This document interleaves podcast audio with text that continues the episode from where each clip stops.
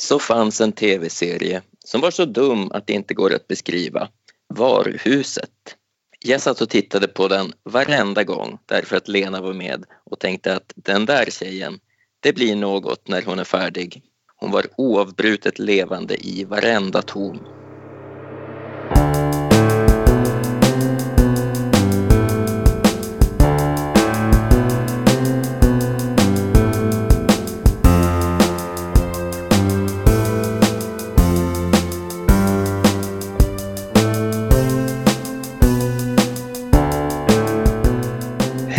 Och välkomna till Demonpodden. Podden där vi hade trott att vi skulle kunna titta oss igenom Ingmar Bergmans samlade verk under 2019 men det gick inte vägen så här sitter vi 2020 och fortsätter prata om Ingmar Bergmans extranummer som vi har kallat det. Alltså alla de här filmerna han gjorde efter Fanny och Alexander. Jag heter Björn Waller och med mig har jag Aron Eriksson. Hej! Och tillbaka från ett par tidigare avsnitt så har vi även Staffan Eriksson. Hej! Och om ni märker att vi är lite färre än vanligt så beror det på att eh, Kalle Färm som i vanliga fall gör det här intropratet har gått och blivit förkyld. Så vad är bättre när man ska snacka om det manliga geniet än att få en riktig mansförkylning? Vi får en rapport på detta från Kalle sen. Men först, Staffan, kul att ha dig tillbaka. Kul att vara tillbaka. Mm. Mycket roligt. Speciellt som det här är ju den filmen som du tipsade oss om.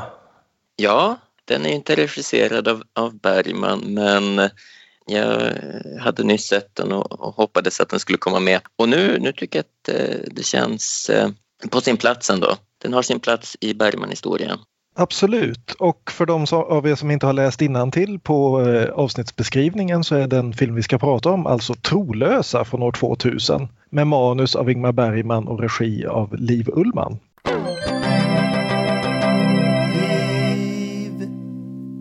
Men innan vi går in på den så har Aron som vanligt sett lite saker som vi andra inte har fått se. Ja, jag har två saker att gå igenom den här gången. Först har vi Harald och Harald från 1996. Vilket är en sketch på tio minuter. Det är med Björn. Granat va? Ja, precis. Kanske har sett den. Ja. Johan Rabaeus och Björn Granat är Harald och Harald. Kritiker till yrket. Bergmans bästa satirämne. För det är ett stycke politisk satir om kulturpolitiken. Så de läser då högt ur Kulturutredningens slutbetänkande. Eller med den mindre vulgära titeln som de tycker är mycket bättre. SOU 1995 kolon 84. Och de är hänförda av diverse plattityder som står att läsa där i. Det finns några roliga skämt. Det där med titeln till exempel tycker jag är ganska roligt. Men eh, politisk satir är ju en färskvara och jag är inte så kunnig i det kulturpolitiska 90-talets intriger. Så ja, jag vet inte, den kändes väl inte sylvass direkt den här satiren. Ja, den är bara tio minuter. Så man kan se den utan att lida för mycket. Jag vill minnas att det fanns ett gäng kioskdeckare som kom ut på 80-talet där en av hjältarna var en polis vid namn Harald H. Harald. Det så det är skönt att Bergman låter sig inspireras av olika sorters eh, skräpkultur ändå. Mm. Han är inte så choosy. Mm. Mer skräpkultur avhandlas i Bildmakarna från år 2000. Det är en pjäs av P.O. Enquist som han först gjorde på scen och sedan för tv. Och han var tydligen mycket mer nöjd med den tv-versionen. Och den har av någon anledning förärats med ett kapitel i den tjocka boken Regi Bergman. Oklart varför den är mer förtjänt av ett sånt än exempelvis Bakanterna och Marquesinan de Sade.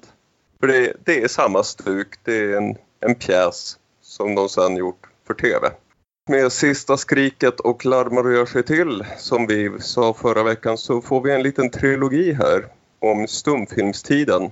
Det är 1920-21 någonting och Viktor Sjöström spelad av Lennart Hjulström som vi tyckte om i Goda viljan har filmatiserat Selma Lagerlöfs Körkaren. Och han väntar nervöst på SF på att Nobelpristagerskan ska komma och fälla omdöme om hans sysslor. Och Selma Lagerlöf spelas av Anita Björk som vi ju också varit tacksamma för hennes medverkan några filmer nu på 90-talet. När jag såg Bildmakarna så såg jag ju också om Körkaren innan för att jag tyckte att det kunde man ju göra. Och den är ju asbra. Men speciellt uppseendeväckande den här gången var, jag såg den ganska mitt i natten för jag sov inte. Och det knäppte till i antingen golvet eller en bokhylla eller någonting just när spökena började vandra. Jag var livrädd. Så det var en extra spänning på den här körkarlstiteln kan jag berätta för er. På plats är även Sjöströms älskarinna, skådespelerskan Tora Teje, spelad av Elin Klinga, som inte fick vara med i körkaren för Sjöströms fru. Ja. Och fokus för filmen är de här kvinnorna, Tora Teje och Selma Lagerlöf. Och de börjar som lite irriterande båda två. Teje är lite sådär hyper i sina känslor och, och stora utspel. Medan Lagerlöf är störande känslokall. Men sen i samtal efter den initiala konflikten så närmar de sig varandra med samtal om sina liv och sin konstutövning, att vara kvinna i en patriarkal värld och så vidare. Och det är hög kvalitet på det här också. Det har varit bra teaterfilmatiseringar nu på senaste tiden känns det som. Framförallt Bakanterna var jag ju väldigt svag för, men även den här och Marquesine de Sade. Ja, bra grejer. Rekommenderas. Det finns en ganska rolig anekdot i P.O. Enquists Ett annat liv om hans möten med Bergman där. Ja, jag kan inte återge dem helt men den är väl värd att läsas om eller läsas. Minns du något? Ja, det, eh, jag ska inte avslöja för mycket men P.O. Enquist är ju väldigt pissnödig hela tiden för att han, han, han super eh, och eh, försöker rädda en, en, ett möte med Bergman med, ja, inte helt lyckad utgång. Om jag, om jag minns rätt så kissar han ner sig. Ja. så kan det gå. Ja, men från Selma Lagerlöf tillbaka till den manliga kreatören då. För vi ska prata om trolösa. Ja. Vi ska väl börja egentligen med att läsa upp ett litet eh, synopsis. Och eh, vi har då letat efter ett bra synopsis. Vi har väl sett den här på SF Anytime de flesta av oss tror jag och eh, eh, synopsiset där är ju värt att nämna. Ingmar Bergmans omskakande drama om en verklig händelse ur hans liv i regi av hans dotter Liv Ullman. Vi följer tre vuxnas älskogsdans och upplever barnet som sitter i mitten utan att förstå sin egen roll. Vi upplever också den gamle Bergman som en gång var huvudperson i älskogsdansen. Och det här med att Liv Ullman skulle vara Ingmar Bergmans dotter är ju en väldig twist så här sent i gamet alltså. Nog för att det skiljer ganska exakt 20 år mellan dem så tekniskt omöjligt är det ju inte. Men... Det är som Chinatown det här. Ja. Speciellt för en film där det pratas så mycket om incest som i den här. Så... Det var ju väldigt roligt att det kom så här. För en av mina små glädjeämnen i vardagen som jag har blivit av med nu som poddare är ju efter att ha lyssnat på hur jag låter när jag pratar så kan jag ju inte längre anmärka på folk som säger fel när de kommenterar eller när de pratar i allmänhet. Men att göra en sån här fadäsig skrift, det, det kan väl till och med jag få skratta och peka åt. Men utöver den biten så tycker jag det är en ganska bra sammanfattning lite grann av vad som händer. För vi har ju återigen ett skilsmässodrama ja. men den här gången med en liten metatwist. Men vad tyckte vi då om den här filmen? Vad säger ni? Staffan, du som förförde oss in i denna films magiska värld. Ja, det är ju en, eh, det är en väldigt svart film och den, den är, klingar lite falskt på sina håll och har en del svaga sidor som drar ner helhetsintrycket men jag tycker verkligen att, den, att man ändå dras in i den och att eh, i slutändan så tycker jag den är mycket bra. Det tycker jag också. Tycker den är förkrossande. Jättesorglig faktiskt. Ja, I bitar håller jag med också men jag tycker också den, den behöver inte vara två och en halv timme lång. Nej. Uh. Och, och, den behöver inte ha fullt så många voiceovers heller. Nog för att jag, jag uppskattar den här eh, metavinkeln den tar sig för men jag tycker den, den spelar för mycket på det. Det jag kan väl hålla med om att det blir lite mycket utav det. Ja, vi kan ju säga att grundidén är Ska, ska vi slå igång filmen så kan vi ta kritiken efterhand. Har ni saker eh, ni vill säga innan vi slår igång filmen? Nej. Eh, det, kan, det går nog att ta under, under resans gång. Ja, men då börjar då filmen med ett citat av gamle ärkereaktionären Boto Strauss om hur skilsmässa är det värsta som finns. Ingen form av vanligt misslyckande, varken sjukdom eller ruin eller motgång i yrket, ger så grymt och djupt eko i det undermedvetna som en skilsmässa. Den vidrör direkt all ångests ursprung och väcker den till liv. Ja. Det är skönt att han tycker något är värre än invandrare, men, men, men. Och sen så hamnar vi ute på Fårö i ett hus som ser väldigt bekant ut. Är det här till och med filmat i Bergmans hus man tror? Jag skulle säga, är det här filmat på Yasuragi spa? visst, visst, visst, visst kändes det bekant? Nej, visst är det Ingmars hus och ehm, ja, vi har ju sett mycket av det här huset, vi som har sett Marie Nyreröds dokumentär som kom 24 eller något i den stilen. Jag, jag har inte sett den. Är, är det så här kalt och livlöst där? Ja, det här är en sån pedant. Ja, det här är Ingmars arbetsrum. Det är hans skrivblock och alltihop. Ja. Som, eh, som Erland Josefsson som eh, hans karaktär namnges inte i dialogen men i eftertexterna heter han Bergman. Han mm. försöker mm. inte ens gömma sig. Mm. Bergman har då en dialog med en kvinna som vi först inte ser. Spe, spelad av Lena Endre. Och det framgår väl ganska snart att Bergman håller på att eh, skapa här. Han håller på att frammana en karaktär ur intet. Han börjar med att rada upp de mest basic grejerna. Hon är tilldragande till skillnad från alla fula kvinnor i Bergman-filmer. Han är lite osäker på hur gammal hon är men hon borde vara i 40-årsåldern. Hon är gift med en konduktör som heter Marcus. Och hon heter... Ja, det är klart det gör. Ja. Eh, va? Jag har aldrig hört, hört det sägas. Nej, vad fan heter det? Konduktör. Dirigent. Dirigent heter det. Jag, jag, jag tänker på engelska här. Ja. Hon är gift med en dirigent som heter Marcus.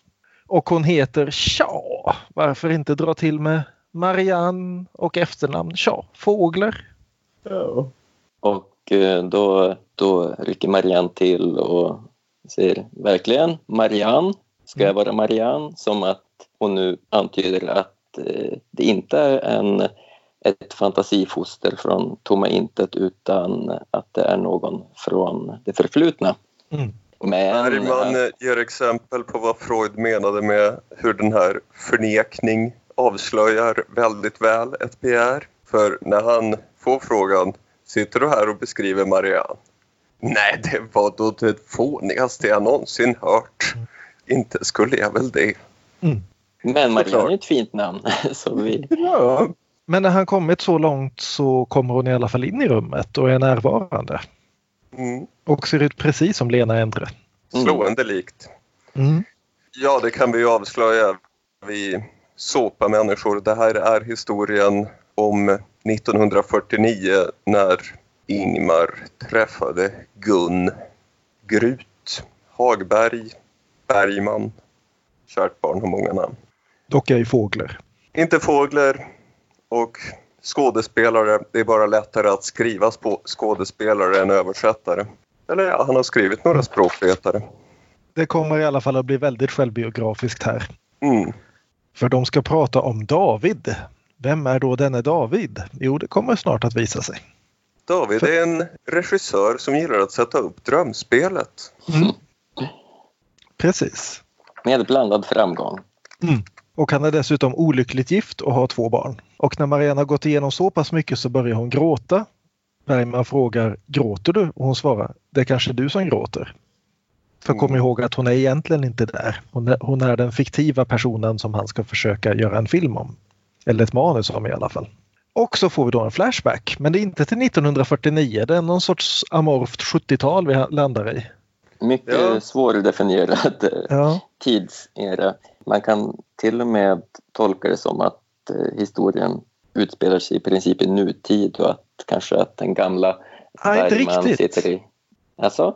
Ja, nej, det finns ett par riktigt snygga små tidsmarkörer här och där. Eh, inte mycket, men bara en sån här sak som dyker upp, hela dyker upp i flera scener att vi får se eh, stereohyllan hemma hos dels Marianne och dels hemma hos gamle Bergman. Där då Marianne har en eh, kassettspelare och eh, en massa LP-skivor medan gamle Bergman har en massa CD-skivor ja, och en modern, mm. en modern bergsprängare. Mm. Så, så det är lite det är lite hela tiden 70-tal men det är inte överdrivet. Det är mycket mindre 70-tal än vad till ja. exempel senare ja, jo, äktenskap Jo, nu kommer jag på det finns en senare mm. tidsmarkör eh, mm. som talar för någonting liknande. 60-70-tal, mm. även om det bild ser ut som, förutom vissa tekniska detaljer, ser ut som kanske sent 80-tal, tidigt 90-tal. Eller bara en sån sak som att alla har fasta telefoner. Wow! Ja, men... Nikotintuggummet funderade jag på som en tidsmarkör. Ja, när blev när det kom... poppis? När kom det egentligen? Det borde man kunna slå upp. Kan inte du som läkare det, Staffan? Nej, det, jag kan... Uh... Det framgår inte riktigt på Wikipedia heller. Jo, 80-tal. Ja, okej. Okay. okay. Ja, Så, en spännande tid färdar vi oss till i alla fall. Mm. Jo, precis. Och vi presenteras ganska raskt för våra tre huvud, eller fyra huvudpersoner ska vi säga.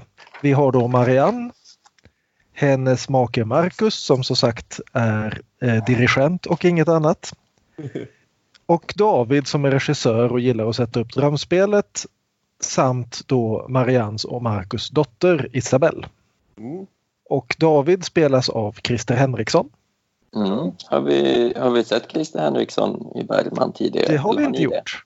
Han är väl den i den här filmen som är helt ny som Bergman-skådis. Eller Ullman-skådis då om vi ska vara petnoga.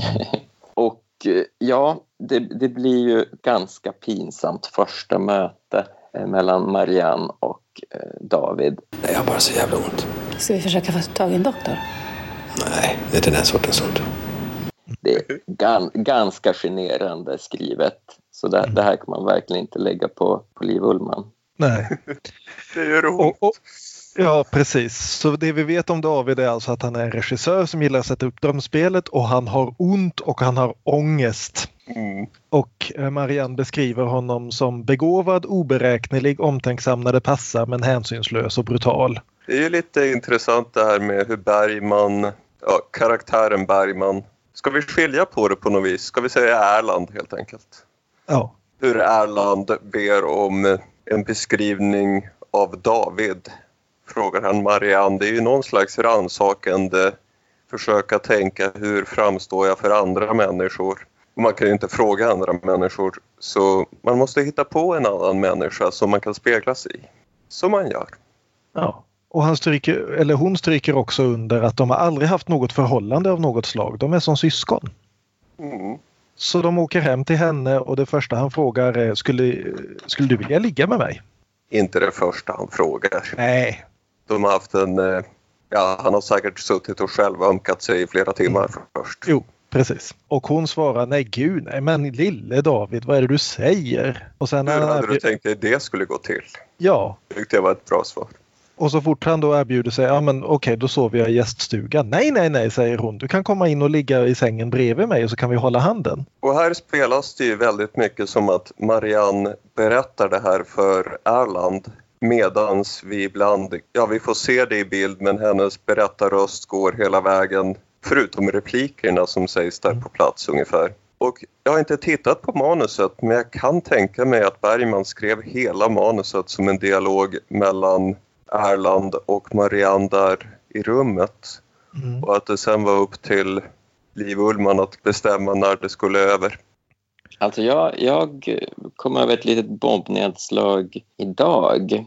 Jag hörde en intervju med, med Lena Endre då hon berättade att planen var att det här skulle vara Ingmar Bergmans comeback. Han skulle göra det här som en biofilm, regissera den själv och bryta löftet okay. att eh, Fanny Alexander eh, var den sista filmen. Ja. Eh, det, här, det här påstår i alla fall hon. Och att hans plan för Trolösa var att göra den som en bild i bild, att det skulle finnas Marians ansikte i, i en ruta hela tiden. som, mm. som berättare så att det skulle vara ännu mer som fokus på, på berättandet och kanske då lite mindre på, på Erland och att han sen insåg att han, han orkar inte. Överlät jobbet till Liv Ullman och Liv Ullman eh, sa det var den fånigaste idén. Eh, ja. Vad är det för CNN-trams eller någonting sånt hade hon. Ja, det var ju för väl att hon ville säga det, är alltså härligt. Så, så, så nära var det med en, en, en bio-comeback, hävdade Lena Endre. Ja. Och eh, det var ganska roligt. Nej, för jag tycker just det här klippandet fram och tillbaka, som sagt, det funkar väldigt, väldigt bra för det mesta. Jag tycker bara, ja. det, blir väldigt, jag tycker bara det blir väldigt, väldigt mycket av det när vi då hela tiden har kvar Marians berättarröst också. Jag tycker någonstans så borde hon ha förlitat sig lite grann på kameran, Liv Ullman, där mer än vad hon verkar göra. Det är som hon vågar inte riktigt klippa i Bergmans dialog. Det blir lite mycket av det, framförallt när det är två och en halv timme. Men vi får i alla fall en bra replik här från Erland där Marianne frågar Leker vi fortfarande bara? För det var ju det han sa att han skulle göra från första början. Vi skulle bara leka lite grann. Ja, varför leker vi? En förströelse före döden. I det dunkla tidsrum som återstår händer det faktiskt ett och annat bara på grund av den hårt sammanpressade tiden. Ett sug en virvel. Till och med kvarglömda emotioner som kommer i rörelse. Dessutom börjar jag leta efter svar på frågor som jag en gång i tiden aldrig ställde. Bortslarvade slutledningar. Jag ber Marianne om hjälp. Så leker vi med allt hårdare krav. Och hon så slår fast att hon inte riktigt gillar den här rollen men okej, okay, vi kör. Mm. Han ber Marianne om hjälp och så leker de med allt hårdare krav. Lek och allvar. Konsten. Mm. Konsten mina damer och herrar. Och apropå den så blir vi presenterade för Marcus här nu. Fanfar. På en, ja, och det är ju då Thomas Hansson som vi känner igen från förra veckan. Förrförra. Förrförra. Just det, förrförra. Fan. Enskilda samtal, var det den? Mm. Jag har inte sett den. Ja. En, han spelar en... ju en helt annan roll här än vad han gjorde i Enskilda samtal. Okej. Okay. För här har han ju faktiskt lite pondus också. Mm. Han har något mer än bara tågtidtabeller i huvudet. Men även här en ganska pinsam introduktion när han ska dirigera ja. en cellist. Har du tänkt på att cellostämman sjunger? Kan du inte sjunga för mig? Och, du som sjunger så vackert. det känns som att Thomas Hansson, filmen igenom, han, han, han, spelar, för, han spelar för den bakersta raden i, i biosalongen. jo. Och vi får ju då återigen träffa Isabelle. Vi såg henne som hastigast i en tidigare scen där David passade på att bädda om henne för att slå fast att han är god vän till familjen. Nu sitter hon med och lyssnar på den här repetitionen och eh, Marianne beklagar sig över att hon förstår inte riktigt sin dotter. Hon är så väldigt mycket sin fars barn. Mm. Ja, Isabelle i den här filmen är ju ja, någon slags symbolisk karaktär. För exakt vad vet jag inte. Någon slags samvete i den här mm. trolösheten. Jo, det är återigen Bergmans sent påfunna eh, dåliga samvete över hur han har varit som far. Eller i det här fallet då styvfar. För hur som helst så ska det ju liksom bli något mer av det här. Och eh, Marianne har fått ett stipendium och ska få resa till Paris i ett gäng veckor och då bestämmer hon sig för att hon ska ha med sig David. Ja. Och efter en väldigt, väldigt Bergmansk liten minimonolog här där han gnäller över att han saknar ett naturligt förhållande till människor och varje kontaktförsök innebär ett misslyckande men jag spelar min roll närmast perfekt. Ja. Och det, ja, det har vi hört. Han försöker ju förklara att han försöker varna. Oh, ja. Mm. Jag är dålig. Ja, det är deras dejt på Thielska galleriet. Eh, och och usch, eh, det, det, blir, det blir som tydligt att, eh, att den här eh, David känns ju som en nidbild. Att, att, att det är istället för, det är inte bara Davids självförakt utan att han är så jobbig blir ju ett Erlands självförakt över Davids självförakt. han, eh, han pallar inte med det, mm. det här gamla alter egot. Nej, precis. Men de kommer i alla fall fram till att jo, men om vi reser ner till Paris ungefär samtidigt, bara som av en händelse. Och så talar vi om för Marcus att vi båda är där så att han inte behöver vara misstänksam över att vi döljer något för honom. Och så enkelt kan det faktiskt vara, säger Marianne till David. Vilket ju är lite grann av en replik som kommer att återkomma. Att hon tycker att livet kan vara enkelt och David tycker aldrig att någonting kan vara enkelt. Nej, han försöker ju förklara det här är allvar. Mm. Återigen, ångest och smärta. Men hon, kan det inte bara vara lite roligt? Mm. Kom igen, vi får se vem som har rätt. Ja. Så på en trevlig middag hemma hos Marcus och Marianne så släpper de då det här att David också ska vara där nere för han ska göra film och dessutom så har han med sig en Yvonne som ju inte existerar i sinnevärlden. Jag tolkar det som en referens till Yvonne Lombard i filmen En lektion i kärlek som ju är David och Marianne the happy version. Mm. mm. Och så är vi tillbaka i Fårö och nu börjar det ta emot för Marianne att, ja. att ta, prata om det här. Det är inte roligt. Det, den här leken är, gör ont. Mm. Och hon passar på att fälla den smått fantastiska repliken att Marcus och jag hade ett bra samliv. Han tyckte det var roligare att ligga med mig än att dirigera Stravinsky. Alltså även där, även där åkte skämskudden fram lite. Jag tycker många sådana där repliker som, ja, oh, lite får en att uh, skruva på sig. Jo. Ja, det, det, är inte en trygg balansgång den går den här filmen. Och jag tycker vansinnigt mycket om den men när man pekar på diverse ögonblick så här så, så kan jag förstå hur folk inte gör det alls. Men, men, ja. det, här, men det här kommer ändå att, att uh, återkomma att eh, David hade, hade något sätt, eh, Eh, man får inte riktigt se, se det nu, men att han hade något sätt att, att lyckas få fram de här eh, bekännelserna. Eh, så att det, vi, vi, får, vi får acceptera att, att, han, att han får Marianne att öppna upp sig om alla sina erfarenheter och att, att det skulle vara helt naturligt för henne att berätta vilken gränslös njutning, njutning som den äkta mannen kunde bringa henne. Och, och att det finns med i, i Laterna Magica också, just att, att eh, det var en tändande gnista där i Paris att, att eh, Ingmar fick, fick höra det om, om Guns man. Då. Ja, det nämns också lite kort här att Erland aldrig träffade Marcus. Så det är ju lite en avhandling om metoden det här från Bergman. Och ja, han tar någonting ur sitt eget liv men han skriver helt om det. Mm. Så, så sånt är ju kul för oss Bergman-nördar att ja. spekulera i vad som är sant och inte. Mm. Ja, och sen bara, hur, bara hur, väl, hur tillförlitlig är självbiografin som ett facit? Mm. Visste du att Karl Åkerblom inte var en verklig person? Morbror Karl. Va? Ja, eller hur? Det, det får vi Det här fick jag reda på tillfälle. förra avsnittet och jag har fortfarande inte smält det. Nej. Um... Möjligen var Johan Åkerblom en verklig person, men det, ja. Mm, någon slags förlaga. Ja.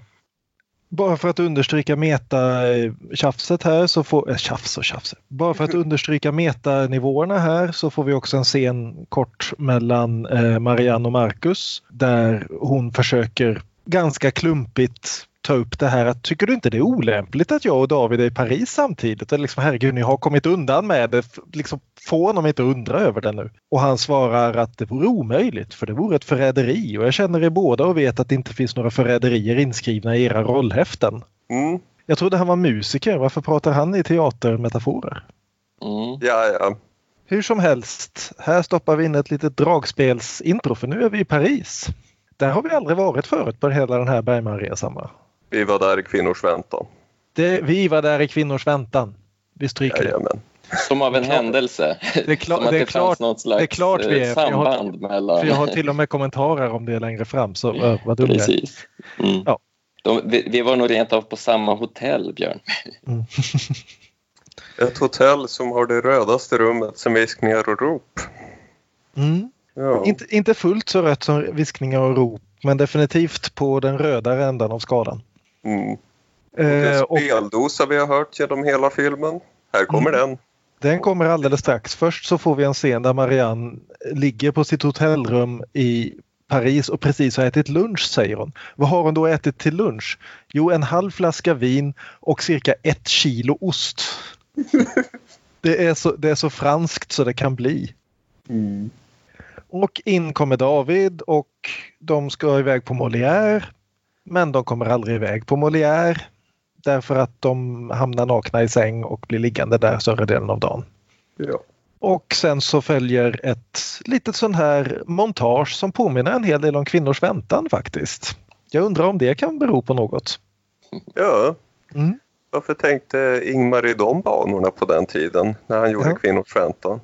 Precis, de paddlar i samma roddbåt som i Kvinnors väntan. De går runt och tittar på Paris och Marianne ger David en speldosa i present.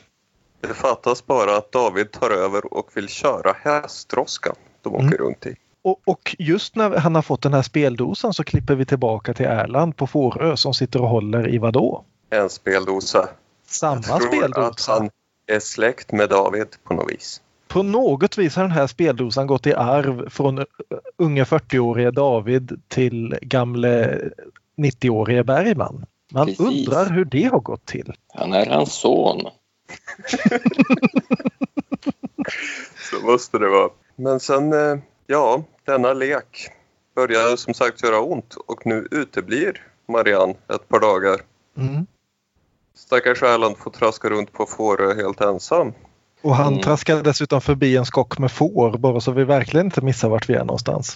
Här kan man se Allan Josefssons Parkinsons i, i stegen på stranden. Det är väldigt kort, korta stapplande steg. Mm. Jag gillar de här utescenerna på Fårö. Det är det... väldigt vackert. Ja. Och, och de, de, det känns som att även om filmen är lång så tycker jag aldrig att det är de avbrotten som känns omotiverade. Mm. Och vi, hur som helst så får han ett brev från Marianne. Exakt hur Postverket levererar brev från fiktiva personer framgår inte riktigt men sånt kunde Postverket innan de blev Postnord. Mm. Men brevväxlingen är ju, mellan dem har vi etablerat här att han rycker en sida ur sitt block. Mm. Det ser blankt ut för oss men hon kan ju läsa ett brev där. Jo. Så eh, sån är magin. Ja. Konsten.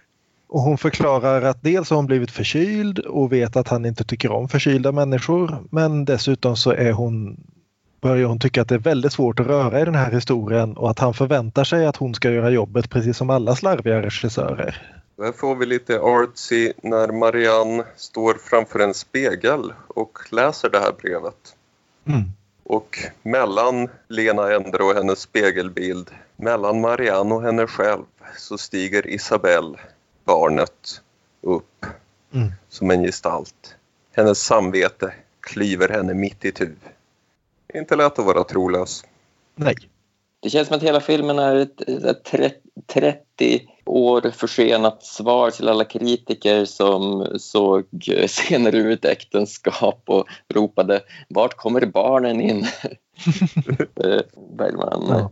Till, till slut kan han, kan han visa att jo, barn kan lida av en skilsmässa. Mm. Mm. Den här bildmakarna var också väldigt mycket om fadersrelationer, dåliga fäder. Så det, det är ett tema här år 2000. Mm. Men de är i Paris ungefär tre veckor. Mm. Och sjunker allt djupare in i varann. Som mm. det heter. Och ibland så blir David väldigt svartsjuk och nästan våldsam. Ja. Och, ibland, och ibland så trivs de jättebra ihop. En liten spännande detalj där att Marianne förnekar för Erland att han någonsin skulle ha blivit våldsam. Men, så får, men i bilden får vi se en svartsjuk David puckla på henne. Mm. Eller ja, det, det, är väl det det ska föreställa. Jag vet inte om jag helt köper Christer Henrikssons liksom raka armar rakt ner som liksom pendlar fram och tillbaka som att han faktiskt försöker göra, slå henne. Men ja. ja det, det är väl... Jag, jag, vet, jag, vet, inte om vi ska tolka det som att han liksom inte riktigt vet vad han ska göra av sina händer eller om det är Liv Ullman och Christer Henriksson som är ovana att, att uh, göra misshandelsscener. Ja, de har inte gjort så många actionscener som Bergman har. Nej. Nej, det var lite svårtolkat om man skulle tolka det som att vad vi ser går emot vad vi hör eller mm. om det här skulle vara mer han kunde inte slå till, det var mer något fumligt halvknuffande, mm. vevande. Ja. Jag, jag tolkar det mer som att, eh, att det var för smärtsamt för, för Erland att eh, låta Marianne säga sanningen men att, men att bilderna finns, eh, finns ändå kvar i huvudet.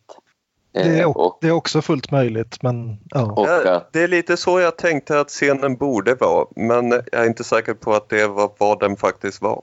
Och det är ett, ja, en, en misshandel kan ju vara mer ett, ett, ja, ett frustrerat påpucklande snarare än, än att det är någon som faktiskt ja, slår, slår knytnävsslagen rakt på. Absolut, absolut. Mm. Ja. Men sista dagen innan de ska åka hem så märker vi i alla fall att David är inte helt nöjd med det här att vara a bit on the side. Mm.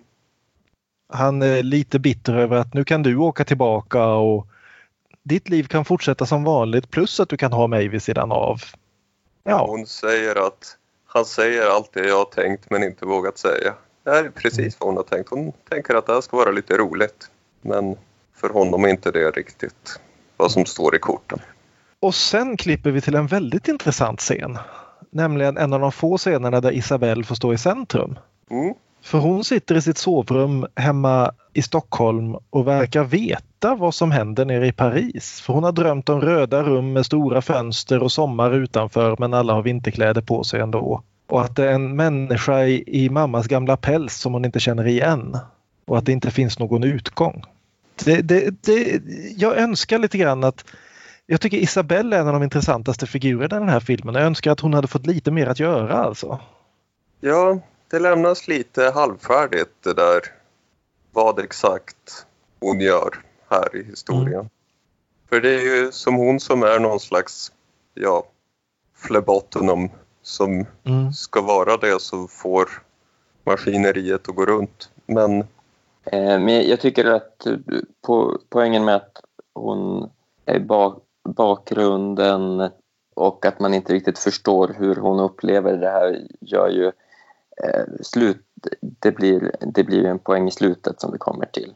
Mm. Då, ja, att, att det, när det i slut, slutändan visas vad, vad hon utsätts för. Eh, det, jag tycker det, funger, det, det slutet fungerar bättre när det, när det hela tiden har varit så svårbegripligt. Eh, mm i början. Det är sant. Ja.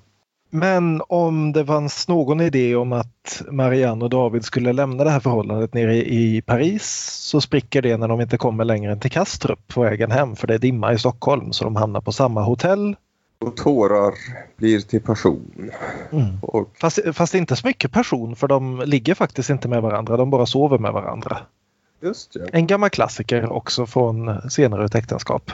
Mm. Men han slår fast nästa morgon i alla fall att jag har aldrig i mitt liv haft så här ont. Ja, stackars David. Mm.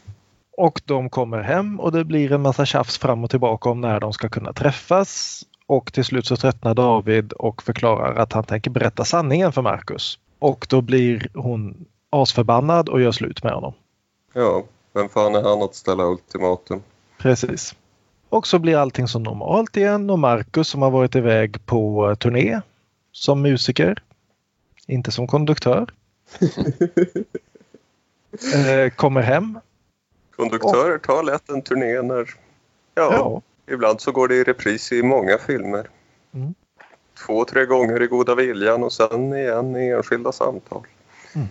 Och när sen teatern öppnar så träffar hon ju David igen. Men nu är de liksom professionella och gamla vänner igen och det ska inte vara något konstigt det här. Mm. Tills vi då får se hur det går med repetitionerna av drömspelet.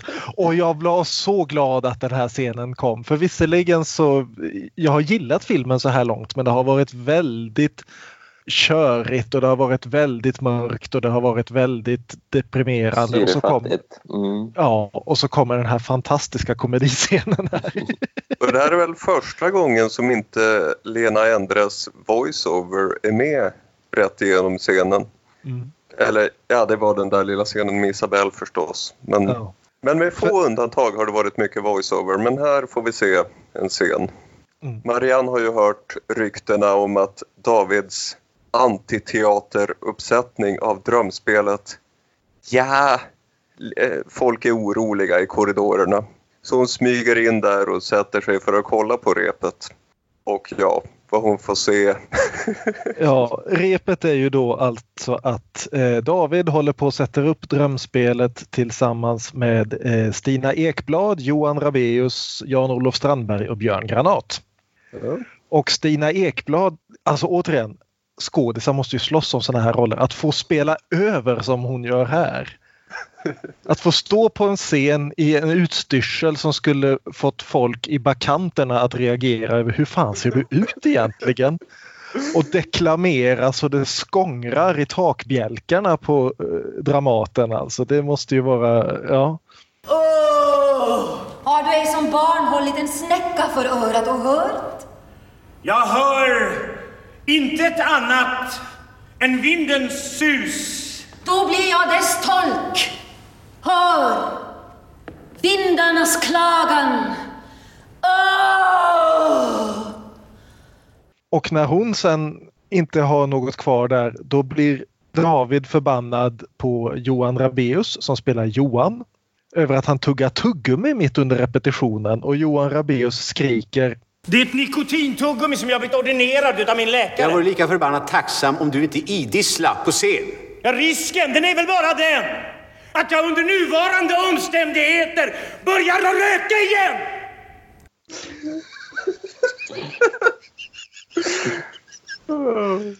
Och han ber Stina Ekblad att ta om från början och hon säger nej, jag orkar inte den här skiten en gång till. ja. Och det är liksom, ja, mitt i, mitt i allt drama här så har du ett gäng skådisar som bara försöker göra sitt jobb och inser att den här pjäsen håller på att gå käpprätt åt helvete. Och jag gillar det, jag gillar det. Ja, det, de har så fina silverdräkter. jag börjar skratta bara jag tänker på det. Är det sista gången vi får en usel pjäs i pjäsen scen av Bergman? Det kan, det kan hända att han, han, han slutade på topp i, i den genren. Ja. ja. Och han har haft några bra så att säga att han slutar på topp i den genren är att ge högsta betyg. Mm. Det, det, måste bli någonting för av, avslutsavsnittet, en topplista på pjäserna i pjäserna. Oh. Får vi tänka på. Mm. Men som Marianne tycker synd om David och går hem till honom och de har väldigt fumligt hatsex. Ja, och, och sen eh, så blir det lite, det blir väl lite grälighet av det hela och eh, David säger ingen teater nu. Och en replik som jag kan tänka mig att Ingmar har fått höra i sitt privatliv. Det blir faktiskt hopplöst om allt vi tar oss för ska klassas som bra eller dålig teater. Ibland tycker jag att du draperar dig i din misär. Det enkla får inte vara enkelt. Bakom varje orsak finns en ny orsak i oändlighet. Mm. Ja, jag kan jo. tänka mig att någon har sagt det till Ingmar när han gått loss i några timmar om hur vi spelar våra roller. Jag, jag, kan tänka mig att det är i princip varenda kritiker som Ingmar Bergman någonsin har hatat har sagt precis det här till honom. Och ett ja. stort antal av hans skådespelare också. Och antagligen hans överjag därtill. Mm. Och ja, det ligger något i det även om jag, jag älskar när han gör det men vi har sett det några gånger nu. Mm. Ja, på något sätt har han ju alltid lyckats få ut något av det här draperandet. Att eh, spänna demonerna framför vagnen, som han säger. Och, det blir ju någonting av det. Åtminstone som konstnär. Han måste, det måste ha varit enormt irriterande som privatperson. Ja, han var nog lite svår att ha att göra med ibland. När han hade ont. Okej, okay, ni pratar på och säger inte ett ord om att det är dubbel full frontal nudity. Här. Jo, jo. Just det. Klipp in en jingel.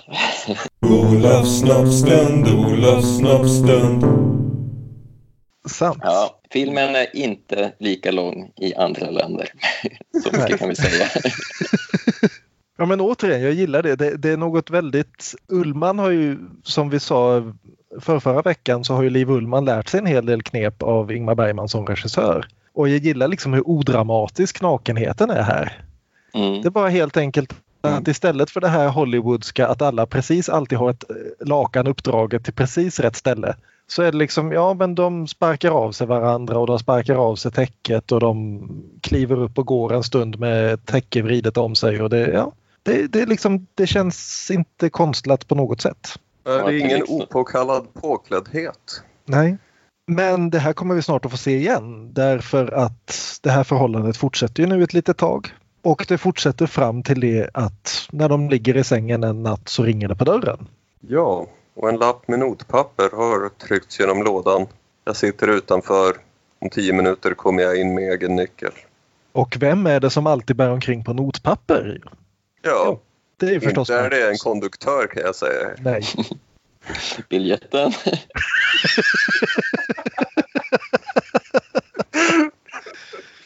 Nypåstigna. Um, så vi får en väldigt cringeig scen här där då Marcus kommer in i lägenheten och eh, David hinner knappt reagera och hinner dra på sig en tröja men inga kalsonger så han sitter liksom där genom resten av scenen med eh, underlakanet svept om underkroppen och försöker att inte ställa sig upp. Och försöker ja. att inte hålla sig för skratt. Mm. Ja, han ligger och, fnissar hela tiden och Marcus har sin monolog om att hur kunde ni? Och jag har vetat hela tiden och eh, jag tänkte att ni skulle få det ur era system och blaha blaha och Marianne har någon slags krampaktig gråtskratt liknande kväden och eh, David fnissar och eh, lägenheten ser plötsligt ut som en väldigt bred scen eh, helt utan fjärde vägg och ja, det... Ja, det är intressant det, att de tar till den kameravinkeln där. Det, det är ju väldigt scen.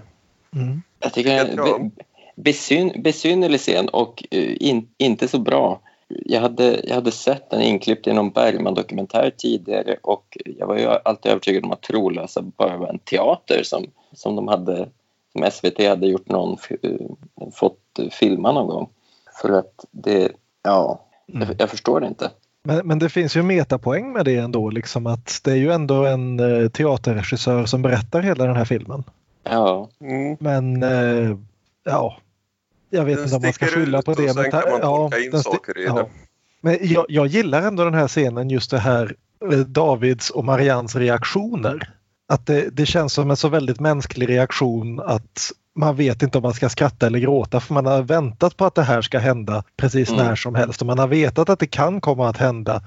Och så plötsligt så händer det och hur fan ska man reagera? Just det här att bokstavligt talat inte veta om man ska skratta eller gråta för det är så jävla obekvämt alltihopa. Mm. Så ja, och så det här repliken som avslutar alltihopa då när eh, Marcus frågar Kommer du hem till middag? Jag har bilen, vill du ha skjuts? Och hon, nej jag har min bil också. Ja okej, okay, ja då ses vi där hemma då. Mm. Jag, jag, tycker det är bra men jag tycker inte mm. att eh, eh Hansson klar, klarar av att eh, ja, klarar av scenen. Jag tycker generellt att Hansson är väl kanske det svagaste kortet i den här filmen. Ja. ja. Och, och det blir mest och filmen blir mest lidande av det i den här scenen. Mm. Men eh, Marianne tar en dag i taget och biter ihop och eh, säger till Isabelle att nu ska hon bo hos David och eh, Isabelle ska bo hos mormor. Ja, ja. Mm. det är den fina lösningen hon har tänkt ut. Mm. Ja. Och, och Bara till... för att styrka att Isabelle inte har något att säga till om här så spelas hela den här scenen ungefär med Lena Endre som sitter på Fårö och berättar hur det här gick till. Ja. Och, och hon eh, fäller repliken Jag blev så omständlig och mångordig. Vilket väl kan vara det är liksom det, det är the pull quote på filmaffischen här. och eh, Isabelle försöker smyga in eh, Skulle inte jag kunna bo hos er? Nej, det är lite för trångt. Du får bo hos mormor. Ja. Mm. Och Isabelle vänder på klacken och går ifrån sin mor utan att titta på henne. Och Marianne i nutid så att säga är förstås väldigt uppbragt över det här. Ja. Det, det, det, jag tycker det överhuvudtaget så Lena Endre har vi ju sett i ett gäng filmer nu på slutet och jag tycker det här är klart hennes bästa eh, prestation. Och jag tycker hon är riktigt bra alltså i många scener. Ja, hon är fruktansvärt bra. Hon, mm. hon är verkligen... Eh, det är ett djärvt grepp som, som hon får att funka. Mm. Ja, den här ramberättelsen. Mm. Speciellt... Hon gör för den här vad Pernilla August gjorde för enskilda samtal. Det är ju allt det på hennes axlar och hon bär det som fan. Speciellt just det här att hon så ofta måste spela överslätande i dåtid och enormt känslosam i nutid. Att mm. de två krockarna mellan varandra, det, det balanseras på ett väldigt snyggt sätt tycker jag. Mm. Men, det är bara ett problem med rollen men det, det, det ska jag spara till slutet. Ja. För nu ska hon först träffa sin advokat som ju också är hennes makes advokat. Ja. Det här är något vi känner igen också från senare ett äktenskap. Där mm. ju paret eh, Egermans ville skiljas och bägge två ville anlita Liv Ullman till skilsmässoadvokat. Mm. Och, och var överens om att de skulle göra det bägge två. Men så funkar det inte riktigt här utan advokat, eh, vad hette han nu? Ja, vad hette han? Eh, advokat... Advokat Martin Goldman spelad av Filip Sandén. Ja. Därför att advokater är judar. Förkla förklarar utan några större mankemang att jag är här som din vän men jag är här som Marcus advokat. Mm. Och han tänker inte gå med på delad vårdnad. Han har till och med sagt upp alla internationella åtaganden för de närmaste åren för att stanna hemma med dottern. Fattar du vilken grej det är? Han har en stor internationell karriär, han är efterfrågad över hela världen och nu ska han istället bli hemmapappa. Och han har fått med sig den finska barnflickan. Ja. Den ovärderliga Silja. Det, det, är en sån där detalj som också sticker ut. Man förstår inte riktigt varför det hela tiden ska nämnas att hon är finsk och i, i, i Terna Magica så är det också och den finska barnflickan. Ja. Apropå möten med advokat och Laterna Magica så tvingades väl Gun till att ha ett möte med advokat redan där på Parisresan när de åkte dit. Och när hon sen kom tillbaka från det mötet så, ja, Ingmar var helt ifrån sig och ropade gång på gång. Du har legat med honom, du har legat med honom. Inte en av Ingmars finare sidor, den här svartsjukan. Mm. Som man uppenbarligen, ja, tänkte mycket på så här i slutet. Och vi återkommer till det också. Mm. Givetvis. För först ska vi få besök han, han nämner det här också, advokaten, att för 20 år sedan så hade du som förlupen kvinna inte haft en chans i den här vårdnadsstriden. Nu är det mycket bättre men du måste först träffa socialnämnden. Ja, och det i, i originalfallet så var det ju 49 och att mm. hotet om eh, att hon räknades som en förlupen kvinna hängde över dem den gången och att nu säger de 20, 20 år sedan så kanske kanske mm. 69 då, med ja. nikotintuggummin. Ja. Och det återkommer ju också i Fanny och Alexander. Det är ju biskopens stora försvar han har liksom att om du försöker skilja dig, du har inte en chans i rätten. Mm. Men så... Man lär sig ganska mycket om eh, förlupna kvinnors legala status av att göra en Demonpodden. Absolut. För nu kommer då nästa cringe-komediscen när eh, socialtjänsten spelad av Therese Brunander mm. som inte är någon jag känner igen så där väldigt mycket. Nej, inte jag heller. Hon har varit med i Rederiet men vem fan har inte varit med i Rederiet? jag misstänker eh, ibland att jag var med i Rederiet. ja, men hon kommer i alla fall hem till Marianne och David och ja, herregud. Och, ja, om vi ska tolka jobbigt. David som en liksom självkritik så är ju det här nästan, ja.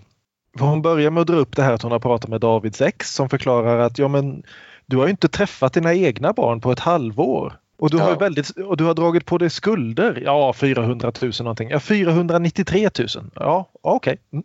Och mm. David försöker förklara sig med att ja, men vi ska ju gifta oss. Och Marianne har en reaktion som säger vi ska vara för något sa du? Det var väldigt roligt. Ja. Och det här att du alltid parkerar ditt barn hos mormor så fort du behöver åka iväg till Paris med din älskare. Är du medveten om att din dotter inte kan äta och inte kan sova och inte kan gå i skolan och bla bla bla. Och där blir David där och kastar ut socialsekreteraren. Mm. Vilket av ren liksom taktiska hänsyn kanske inte är det smartaste man kan göra i det här läget. Nej, som voiceovern ganska med komisk saklighet säger efteråt. En sak var vi säkra på. Vi hade gjort en sällsynt dålig föreställning. Mm. Återigen, såklart tänker de i teatertermer. Hade Joss Whedon sett den här filmen när han gjorde, eh, vad heter den, vilket Buffy-avsnitt är det, säsong 6, när Buffy får besök av socialtjänsten? Ja, Gone. Gone är det ja. Mm. Mm. Den här kom Och- ut typ två år tidigare bara så, ja. Ja. ehm, har ni sett Marriage Story? Jag har inte Nej. gjort det än faktiskt. Jag hade tänkt göra det den här helgen men det vart inte av. Då var det inget.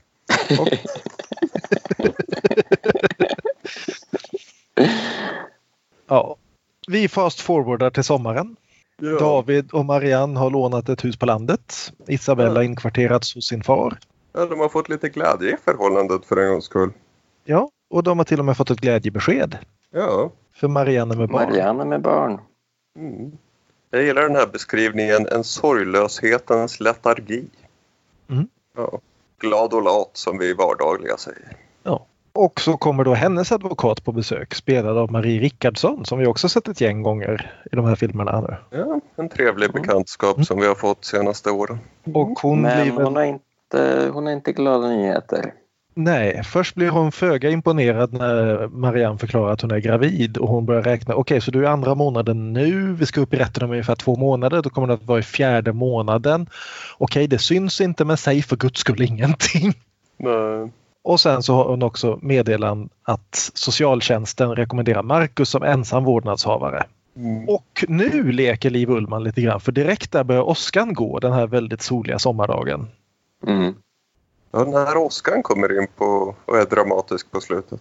Ja, och vi klipper tillbaka till Fårö där Marianne sitter och läs, fortsätter läsa den här scenen innan till från Bergmans anteckningar. Mm. Återigen ett spännande grepp och hon tittar på det och tycker att aj, aj, aj, ska vi köra det här nu? För det är verkligen Ja. det här, hon har sagt flera gånger att hon vill inte spela upp det här och nu är hon verkligen nere i att bara liksom pliktmässigt läsa upp orden. Han har, det är inte ens något skådespel här, hon bara liksom stavar sig igenom vad han har sagt åt henne att säga. Och För det här, det här är smärtsamt för alla inblandade. Mm.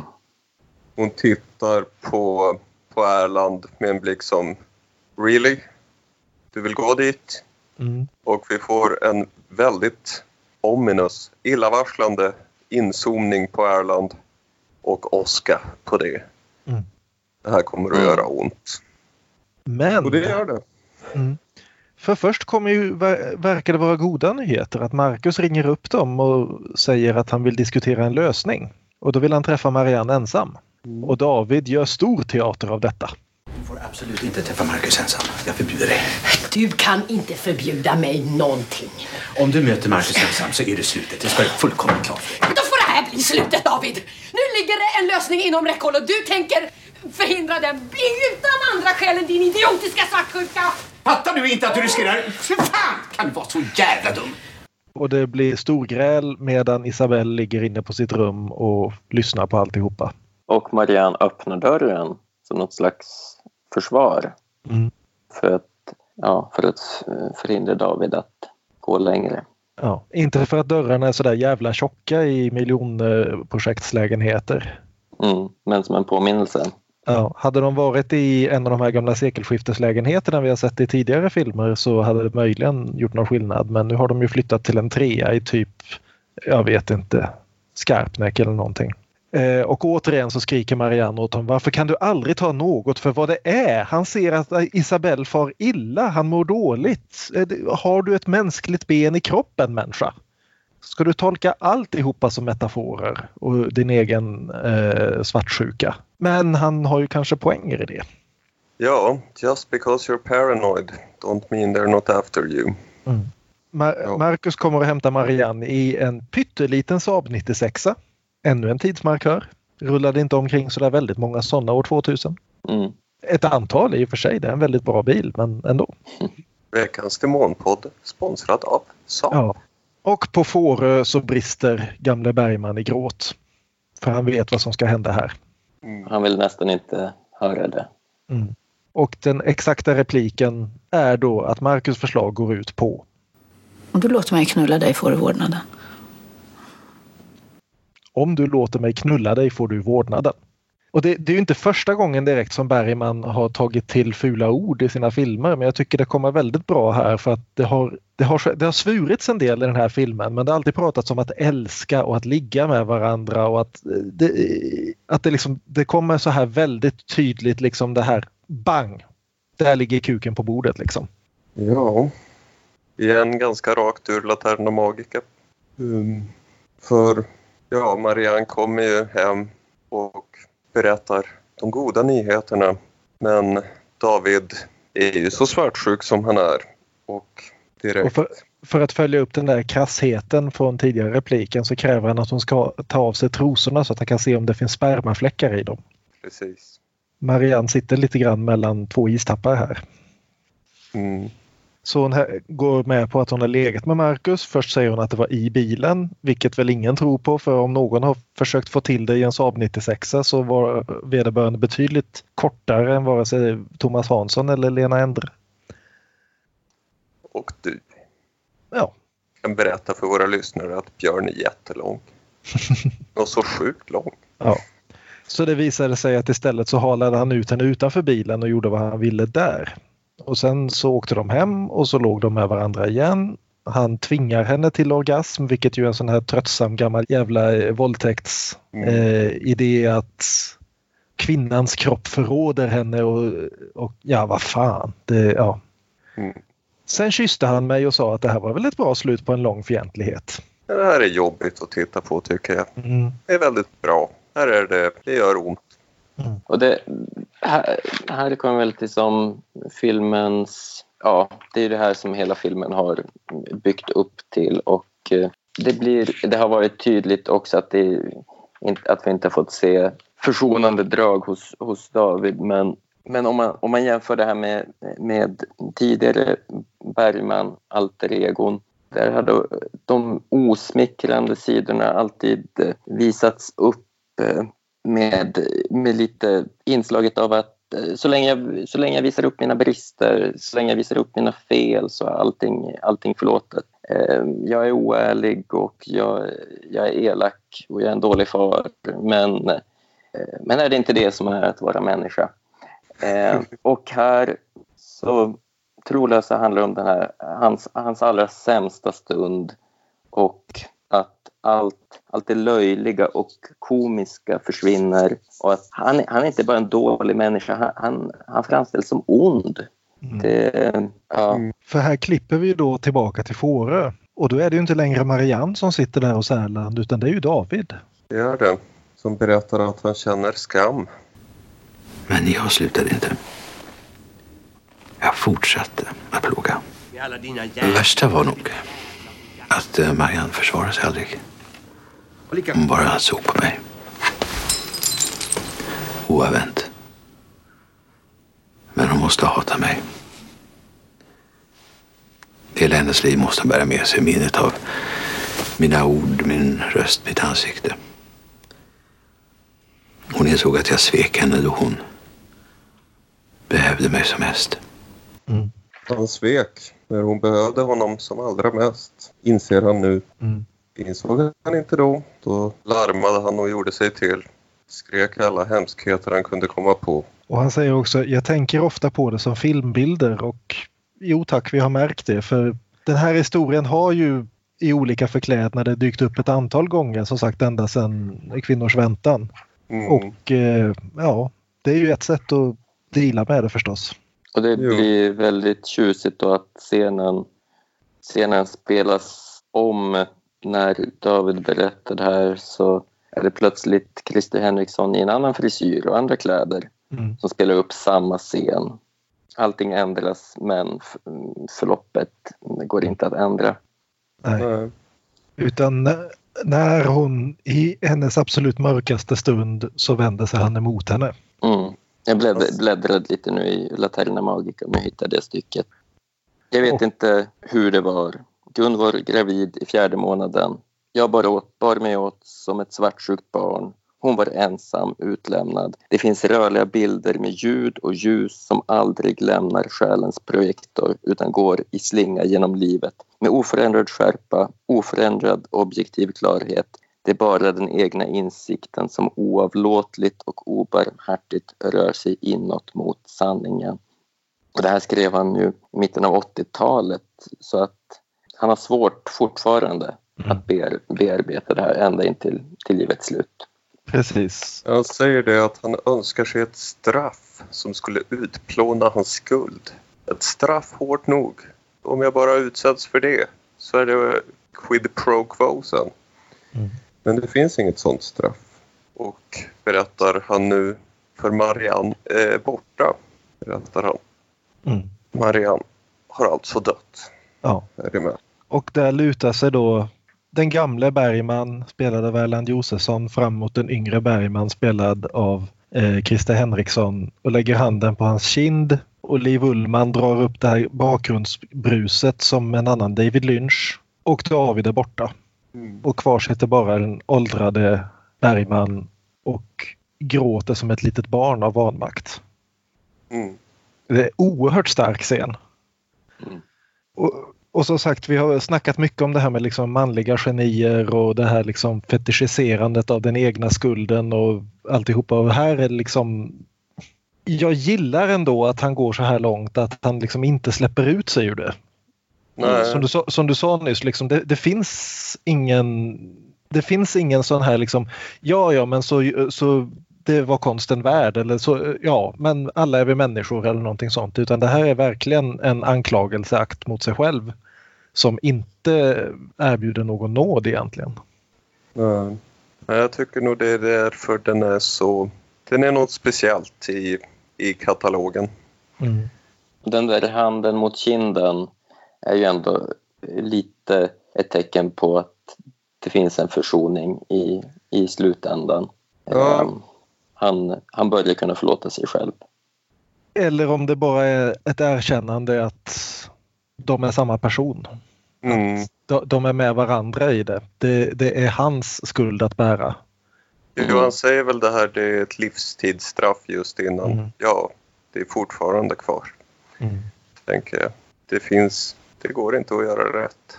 Nej. Riktigt slut är det inte än. Nej. Eh. Marianne kommer tillbaka en gång till. Mm. Förklarar hur, ja det sket sig. Mm. Deras förhållande. Hon gjorde abort. Och Ingmar, eller Ingmar, Erland hämtar en filt åt henne och ger mm. när hon sitter där i fönstret och ska berätta. Vilket är fint för lite tidigare i filmen så har hon lagt en filt över honom som den gamle man han är. Och nu så lägger han filten över henne istället. Mm. Mm. Och det visar sig efter allt det här så sket förstås Marcus i deras överenskommelse men hur nu domstolen fick reda på det så fick hon vårdnaden ändå. Och Marcus försvann spårlöst i några månader innan han till slut då ville träffa Isabelle igen. Och hon åker hem till honom och han ska berätta någonting som gör ont. Och vad han berättar får vi inte höra för där drar eh, Liv Ullman upp den klassiska musiken. Ett knep hon har lärt sig också från Ingmar Bergman. Det är någonting som måste göras. Mm. Och nästa dag på teatern så får Marianne... Marianne sitter och spelar mm. Bakanterna.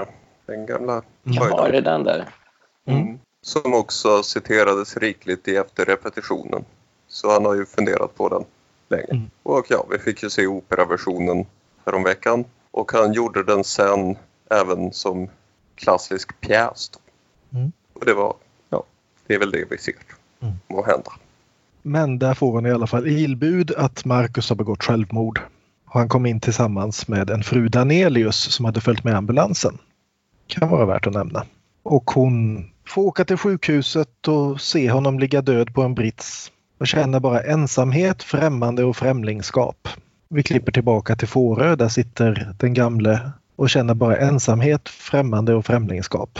Och han slår ihop anteckningsblocket och vill inte längre, men Marianne fortsätter prata ändå. Ja, Marianne träffar den här fru Danelius, hette hon så. Mm. Och hon känner igen henne.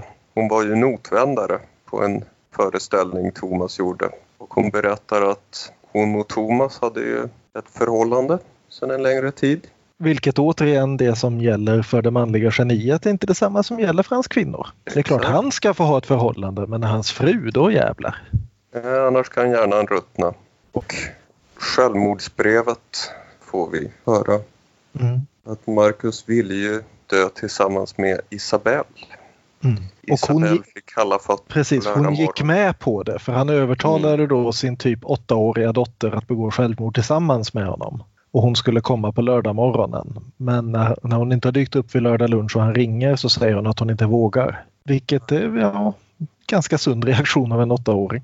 Men det, ja, det, det är ju när man tror att man har, att vi, vi är förbi tragedins slut så när de, ändå, när de följer, upp, följer upp med det beskedet om faderns och dotterns självmordspakt så eh, det, ja, det, det cementerar ju verkligen svärtan i, i den här filmen. Och jag, jag tycker att Isabells olycka som vi bara har fått se antydd, att det blir mer drabbande, att vi får den här chocken att oj, var det, var det så långt gånget även för henne? Men den sista epilogen är lite munter. Kan man lite Jag tycka. vet, jag vet inte om jag skulle säga att den är munter. Nej. Vi är tillbaka på Fårö. Marianne skäller ut, eller skäller inte ut, men hon förklarar i alla fall i ganska tydliga ordalag för gamle Bergman att hon är inte nöjd med hans Marianne. Uppriktigt sagt så är jag inte särskilt nöjd med din Marianne. Min Marianne. Hon går igenom lite grann vad som hände härnäst. Att David förälskade sig i en annan skådespelerska. Jag gjorde en film ute på en ö. Mm. Ja. Och det var någon eh, huvudrollsinnehavare där som eh, var iögonfallande. Mm. Ja, och hon skriker åt honom och han går utan ett ord. Jo, de skrek åt varandra en vecka men sen blev de vänner för livet. Mm. Och sen drunknade Marianne. Mm. Och Gun dog i en bilolycka. Det blev en drunkning här i filmen. Ja, man fick höra att de blev vänner för livet, men vi får inte veta eh, riktigt när. Ut- Så om, om eh, utan kännedom om förlagan i att, att det var väldigt många år senare så tycker jag att i, i Trolösa är det som att man lämnas med en misstanke om att, hon- att hon har tagit sitt liv. Mm. Mm. Ja. Och att, och att det, det är en av orsakerna till att eh, samvets, samvetskvalen är, är så stora. Sen i... Å andra sidan så har ju Marcus tagit sitt liv så det är, ja. Ja, Och dessutom så ligger det ju kvar en bild i, i byrålådan där på Isabelle också. ja. Mm. Och i den här Marie Nyreröds dokumentär så har Ingmar Bergman mycket riktigt en bild på Gun i den skrivbordslådan. Om han la dit den efter att han skrev Trolösa eller om den låg där som inspiration, science doesn't know. Han var nog ganska ja, direkt i sitt, i sitt manusskrivande där. Vi fick nog följa dag till dag. Är det slut där? Jag har Ja. anteckningar här. Det är i princip De slut tar här. lite farväl. Kom och hälsa på någon gång. Vi ses kanske på teatern. Nej, jag har slutat vid teatern. Mm. Och ja, det lämnas med Erland i en väldig ensamhet. Ja, han plockar upp speldosan, tittar ut genom fönstret, lämnar speldosan på fönstret och vandrar iväg över stranden på Fårö. Och det sista vi ser är ett tomt rum där speldosan långsamt slutar spela. Mm. Förkrossande. Mm. Men då kommer vi till det här med eh, som hon säger, sa Marianne på slutet, jag är inte så nöjd med din, med din Marianne. Och det, jag bläddrade vidare i eh, Laterna Magica och eh, ja, den här historien har jag använts i många filmer men, men Bergman skriver så här. Gun stod modell för många kvinnor i mina filmer. Karin Lobelius i Kvinnors väntan, Agda i Gycklarnas afton, Marianne Egerman i En lektion i kärlek, Susanne i Kvinnodröm och Desiree Armfelt i Sommarnattens leende. I den oförlikneliga Eva Dahlbeck fann jag hennes uttolkare. De båda damerna lyckades gemensamt materialisera mina ofta ganska diffusa texter och därigenom föra den obesegrade kvinnlighetens talan.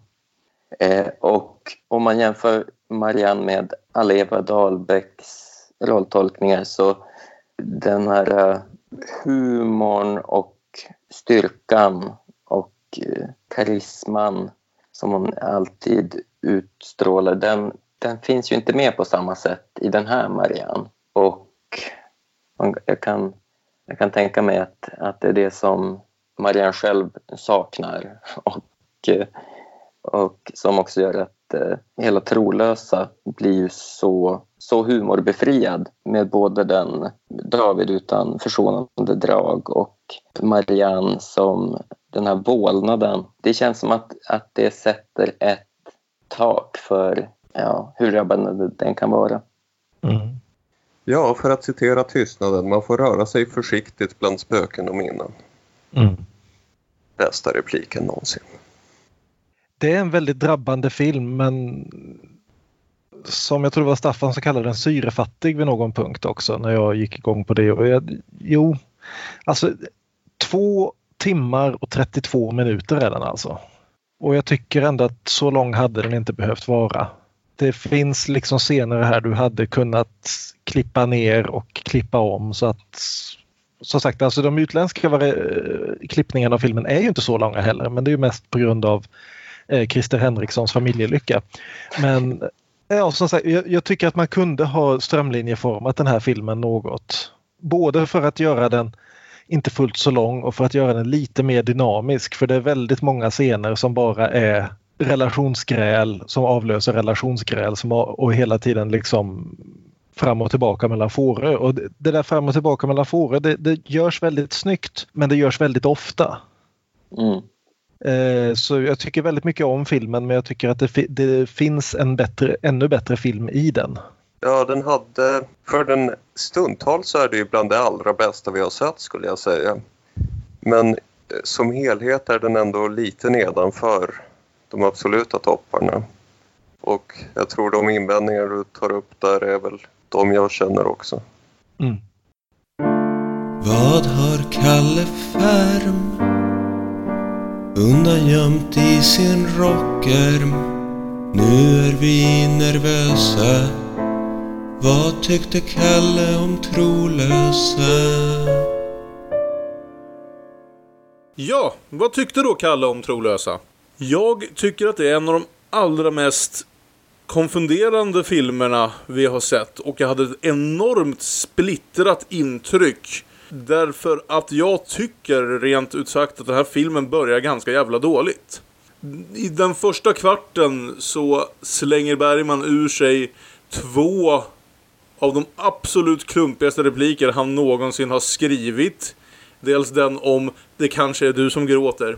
Egentligen. Som fick mig att rysa. Och sen bara några minuter senare i Christer Henrikssons första scen så lägger han in det här om när hon frågar har du ont? Behöver du åka till en doktor? Han säger nej. Det är inte den sortens ont. Skämskudden upp direkt. Här är gästerna. Så jag tror vill säga att det var någon av mina vänner som kommenterade på samma sak. Så det var inte bara, det började inte starkt det här kände jag. Och sen så tycker jag att det går en ganska bra stund där det inte fortsätter så starkt heller. För den här filmen har ett grundläggande problem. Och det här är ju nästan lite ironiskt för jag brukade ju gnälla på 50-talet på hur Bergman låtsades ransaka sig själv via sina filmer, filmer som Till glädje och så vidare, men ändå inte riktigt vågade slå sig själv på käften riktigt så hårt. I den här filmen gör han ju det och då slår istället över och han gör till exempel eh, Christer Henrikssons alter ego till en sån jobbig och irriterande karaktär så att jag inte ens brydde mig så mycket om honom. Det är lite det som jag tror är problemet. Man förstår inte heller riktigt varför han är någon som hon går och blir kär i. Ärligt talat. Alla hans påstått goda sidor när hon ska beskriva honom för den gamle Bergman får vi inga riktiga bevis på hur hans scener tycker jag ändå. Jag ser ingen vidare charm i honom så som han, så som han faktiskt spelas eller skrivs sen. Utan det, det, det lämnas lite tomt och lite svårförståeligt. Trots att det är en väldigt lång film så är den otroligt fokuserad på de här tre, eller om vi räknar dottern som är mest liksom blir en bricka i spelet, fyra människorna. Att den inte bygger upp någon värld runt om. Vi får liksom aldrig lära känna dem utanför de här otrohetsaffärerna och sedermera skilsmässodiskussionerna. Så att jag riktigt någonsin fick någon anledning att bry mig om dem. Med det sagt tycker jag framförallt att Lena Endre gör ett jävligt starkt jobb och jag ska också säga att filmen tar ändå en ordentlig vändning för mig och börjar faktiskt fungera till slut på något sätt till trots att karaktärerna är så, så pass otilltalande för mig. Och jag kan säga så här, det hände exakt bra halvvägs genom filmen när filmen byter spår. För fram till bra exakt halvvägs genom filmen var jag beredd att anse det här en av de sämsta, eller minst roliga filmer vi hade sett. Det enda som var roligt var ju det här som, som mina vänner också talade varmt om. Det här misslyckade genrepet eh, med som var en, den enda försöket att ha roligt i den här filmen och som ju faktiskt lyckades väldigt väl. Och också kanske just därför att det var en, den enda scenen som försökte bredda världen utanför de här centrala karaktärerna och gav oss en lite annan sida av den här David, Bergmans alter ego. Övrigt tyckte jag att de första 70-75 minuterna var jävligt tröga, ganska dåligt skrivna. Jag kände, hade svårt att engagera mig i de här människorna och deras relationer. Eh, men för mig vände det sen faktiskt på den här scenen som, som framförallt Staffan inte var så övertygad om. Den här otroligt cringiga scenen där Thomas Hansson eh, som den äkta maken avslöjar att han vet minsann vad det är de har hållit på med bakom ryggen på honom. Och han kommer in. Och för mig fungerade den scenen enormt bra. Just för att den var så obekväm och konstig och underlig. Så jag nästan tror den hittar någon slags sanning i hur fruktansvärt jobbig en sån situation skulle vara för precis alla inblandade. Jag tycker också att de någonstans slog fast verkligheten i det här att eh, som ju säkert otrohetsaffärer fungerar för många att man inser inte precis hur illa man har gjort någon förrän det kommer till någon sån här punkt. Man kan på någonstans leva i ett litet sagoland där det inte är så farligt egentligen. Vi skadar nog inte så många, någon egentligen. Vi, det, det är nog inte så hemskt det vi håller på med, va? Men det är det ju. Och det ser vi ju rakt ut här. Alltså, och från den punkten så blir den här filmen, tycker jag, otroligt både gripande och för jävla hemsk och ibland kanske lite överdramatisk men det fungerar ändå. Så jag skulle säga så här att den första halvan av Trolösa nästan exakt, nästan på minuten, en ganska kass film och den andra halvan av Trolösa en väldigt gripande och jobbig men på ett bra sätt jobbig film. Som är, jag vet inte om det var någon av pojkarna här som sa det, men som är lite som det här att, att titta på en bilolycka i slow motion. Man tänker hur mycket värre ska det här kunna bli då? Och jo då, det blir värre. Och sen blir det lite värre till och sen blir det lite värre till. Mycket av det här ligger på Lena Endres axlar. För även om jag tycker att karaktären så som skriven av Bergman inte alltid är klockren och hon får några, hon och alla andra får några riktigt jobbiga repliker så gör hon ett fantastiskt starkt arbete. Christer Henriksson gör väl också det han kan med det lilla han får, men han är ju... Stor poäng med filmen är ju att Bergman rannsakar sig själv och därför måste hans alter ego vara precis så jävlig som han säkert, som Bergman själv tycker att han förtjänar att speglas. Och det är väl bra på ett sätt, men det gör ju också som sagt att det är svårt att förstå varför man ska bry sig om honom ända fram till den här sista drömscenen när gamle Bergman och unge Bergman möts och Erland Josefsson får spela mot Christer Henriksson och det fungerade väldigt, väldigt bra.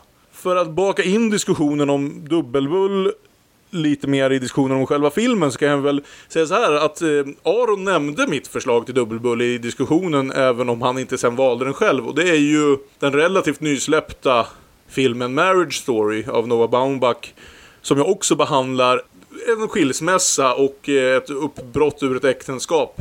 Men på ett sätt som jag tyckte kändes betydligt mer berörande än vad den här filmen lyckas vara just därför att den tar inte de här stora tvära dramatiska kasten. Eh, trolösa blir oavsett hur man ser oavsett hur mycket av det som faktiskt är baserat på verkliga historier.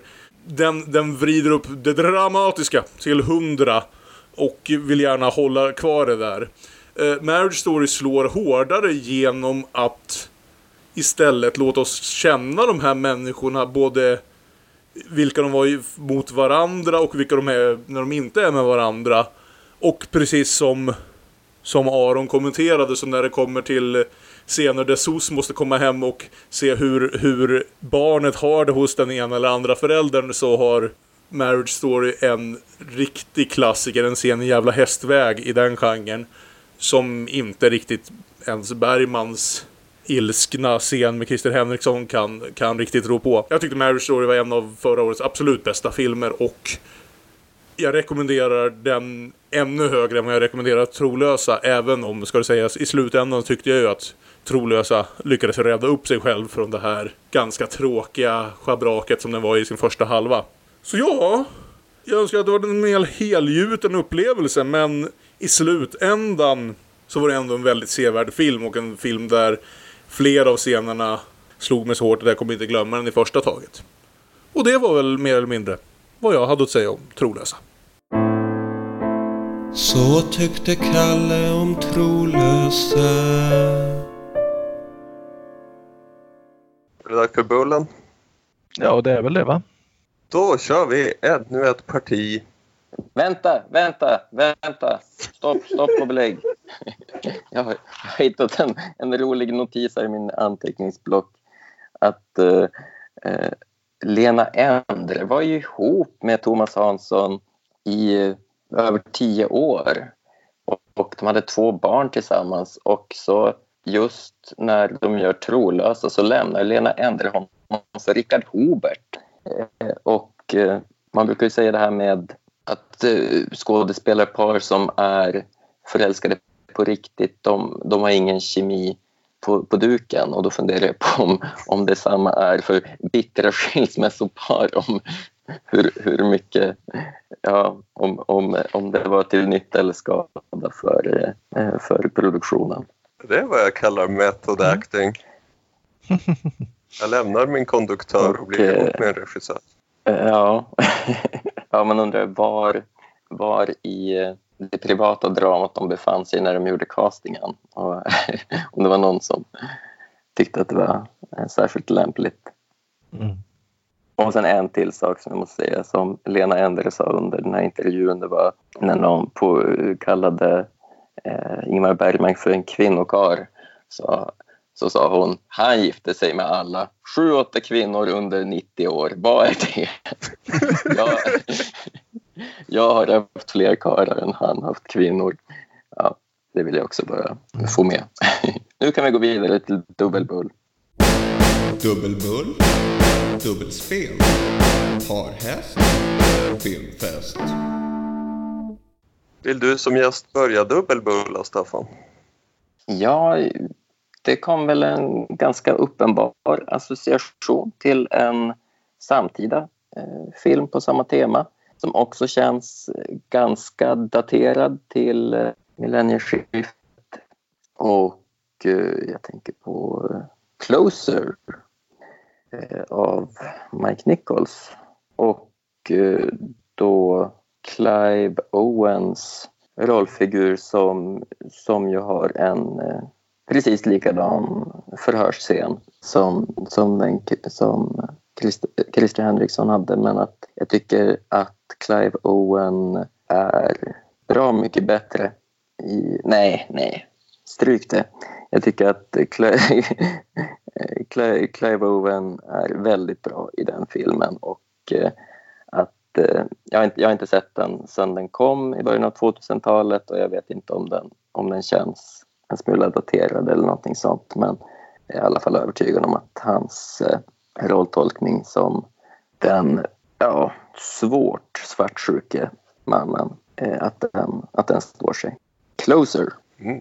Jag har inte sett tror jag. Om vi inte såg den tillsammans. Nej, det tror jag inte. Jag har sett den. Jag har tänkt på den faktiskt ganska nyligen. Jag såg den när den kom, det är ju 20 år sedan nu snart. Och Mm. Tyckte väldigt mycket om den då och tänkte för ett tag sedan att jag borde se om den, se om den håller. Men det gör den alltså kanske? Ja, jag, vet, jag har inte sett om den. Nej, men okay. men jag, jag har samma tanke i, i huvudet mm. att den, den, den, borde hålla. Mm. Okej. Okay. Jag har valt en miniserie och det är Casanova från 2005. Russell T Davis version med Peter O'Toole som den gamle och David Tennant som den unge. Casanova. Ah. Mm. Mm. Ja, det är ju lite samma med den gamle som ser tillbaka på sitt liv. Inte lika full av eh, självförakt som, som stackars Bergman. Men eh, fortfarande finns det ju ett, ett öppet sår där i det förflutna. Som man ibland måste sig. klia på. Ja. ja, det är något av... Blir det någon försoning? Ja, ibland så kliar det där ärret och då kliar man lite. Det kommer att börja klia igen.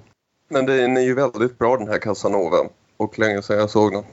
Jag såg ganska nyligen Russell T Davis senaste grej, Years and Years, som är en framtidsdystopi om hur politisk populism breder ut sig under kommande 15 åren. Så då tänkte jag att jag borde se om Russell T's Guldkorn. Mm. Ja, så det är min rekommendation.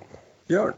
Ja, men jag tänkte, jag satt och funderade väldigt länge på just det här liksom eh, filmer där författaren får kritisera sig själv så att säga. Och jag kom väl fram till en som en annan film som jag inte sett när, sen när den kom men som jag tyckte riktigt bra om då och som jag framförallt tycker väldigt bra om romanen som ligger bakom den. Och det är ju då Joe Wrights Försoning från 2007. Mm. Som jag tycker väldigt mycket om trots att Keira Knightley spelar en av huvudrollerna. Inte min favoritskådis i vanliga fall men... Hon är filmens Thomas Hansson. Ja, hon är filmad Thomas Hansson. Det, det, så ska jag alltid tänka på eh, Keira Knightley framöver. Hon jag gillar är... Keira Knightley men jag gillar inte James McAvoy. Är inte han också med där? Jo, det är han. Jo, nej då, han är filmens mm. Thomas Hansson. ja. Men innebär det att Keira Knightley är filmens Marie Rickardsson? Mm. Ah, skitsamma. Jag gillar dem båda. Det är ju i alla fall det är en film som lyckas. Den, den gör det på ett mycket Hollywoodskare sätt så att säga. Men just den här istället för att liksom väva in det genom hela filmen så bygger den upp till det på ett väldigt enormt snyggt sätt. Just den här tanken med att den som berättar historien är involverad i historien på ett annat sätt än det vi kanske tror. Mm. Jag ska inte spoila den för folk som, om det finns någon kvar som inte har sett Försoning, för den är väl värd att se. Eh, även om jag säkert skulle hitta fel i den om jag ser om den idag. Och den bygger, precis som den här så bygger den på ett väldigt, väldigt välplacerat könsord. Så bara det som en liknelse. Så ja, försoning säger jag. Ja, jag har inte sett den. Ser fram emot Okej, okay, men då så. Se den. Då. Ja. Nu när jag sa könsord, då tänkte jag jaha, nej men då. Well, hello. Men då är vi väl i princip klara med Trolösa. Tror det. Mm. Mm. Vi är snart klara med podden. Ja, vi har två avsnitt kvar av podden. Ja. Nästa vecka ska vi ju då se Saraband. Där vi återigen får göra bekantskap med eh, Erland Josefsson och Liv Ullman. För det här är ju då Scener ur ett äktenskap 2. Electric Snow. Boogaloo. Är att förväxlas med Scener ur ett äktenskap 2 Snowroller. Precis. Vilket alltså ett turist. Mm. Och eh, därefter så ska vi ha ett litet avslutningsavsnitt. Som mm. ni kommer att få se vad det går ut på. Men tills vidare så kan ni hitta oss på eh, sociala medier. Eh, där är vi Damonpodden på Twitter och Instagram. Vi är Damonpodden med Ä på eh, han Zuckerbergs historia. Och ni kan också mejla oss på damonpodden gmail.com. Och så, ska man, så tänker jag inte ens nedlåta mig till att fråga utan jag tar för givet att det finns en låt att göra om det här. Klart det finns en låt. Det låter strålande. Då ska vi lyssna på den alldeles strax och så ses vi nästa vecka. Hej då! Hej då!